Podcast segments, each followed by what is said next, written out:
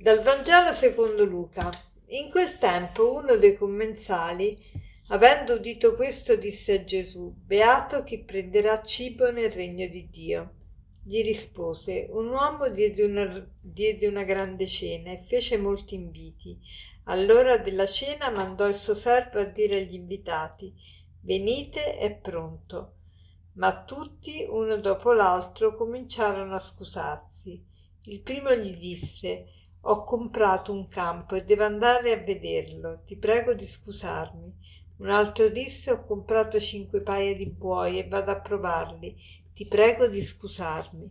Un altro disse mi sono appena sposato e perciò non posso venire. Allora il padrone di casa adirato disse al servo Esci subito per le piazze e per le vie conduce qui poveri, storpi, ciechi e zoppi, vai per le strade e lungo le siepi, perché la mia casa si riempia, perché io vi dico nessuno di quelli che erano stati invitati gusterà la mia cena. Gesù è ancora a tavola a casa di, dei farisei e continua a parlare con loro. E a un certo punto un tale se ne esce con questa espressione Beato chi prenderà cibo nel regno di Dio. Allora Gesù racconta una parabola sempre per eh, portare avanti il suo insegnamento e dice che c'era un uomo eh, che mm, un giorno eh, decise di fare una grande cena, un grande banchetto e mandò a chiamare gli invitati e a dire che era pronto questo banchetto, ma uno alla, volta tutti quanti eh, declinarono l'invito. Il primo disse: eh, Guarda, ho appena comprato un campo, vado a provarlo e mh, mm, ritienimi giustificato.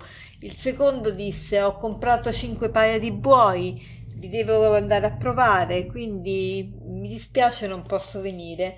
E il terzo mm, disse: Mi sono sposato, quindi non posso venire. Ecco, adducono delle scuse un po' eh, che non reggono. Perché? Perché se tu hai comprato un campo, com'è possibile che non l'hai visto prima di comprarlo? Sicuramente l'avrai, l'avrai visto, se no sei proprio stolto, non sai fare proprio gli affari. E se tu hai comprato cinque paia di buoi e li devi andare a provare, mi, mi, pare un po' strano, come non l'hai provati prima di comprarli? E poi se hai preso moglie non puoi venire al banchetto, un motivo in più per venire con tua moglie al banchetto. Insomma, sono delle scuse che non convincono. Ma che cos'è che impedisce a questi tali, a questi invitati di declinare l'invito, di non andare, di non partecipare? E a noi ci sembra strano, ci sembra... Eh, ci sembra che queste persone veramente sono ingrate e come mai non accettano l'invito e non ci accorgiamo che noi facciamo la stessa cosa.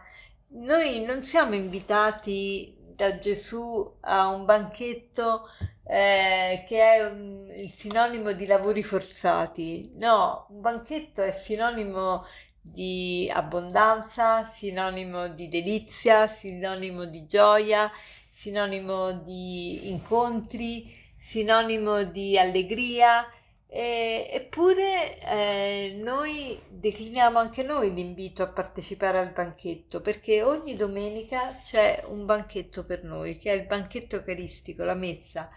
E che scuse adduciamo noi per non andare a messa? Eh, le, le, scuse più comuni quali sono? Non ho tempo, devo lavorare, devo, devo fare tante cose, ho la famiglia.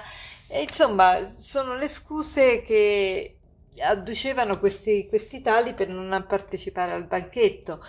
E, ed è triste questo perché preferiamo eh, la, la, routine di ogni giorno, preferiamo stressarci, preferiamo magari il divertimento, lo sballo, piuttosto che la vera gioia che ci dà l'incontro con il Signore, l'incontro con Dio. Allora, la, il messaggio di oggi vuole essere proprio questo. Gesù ti sta invitando, sta invitando proprio te che stai ascoltando questa riflessione ti sta invitando a partecipare alla messa domenicale tutte le domeniche.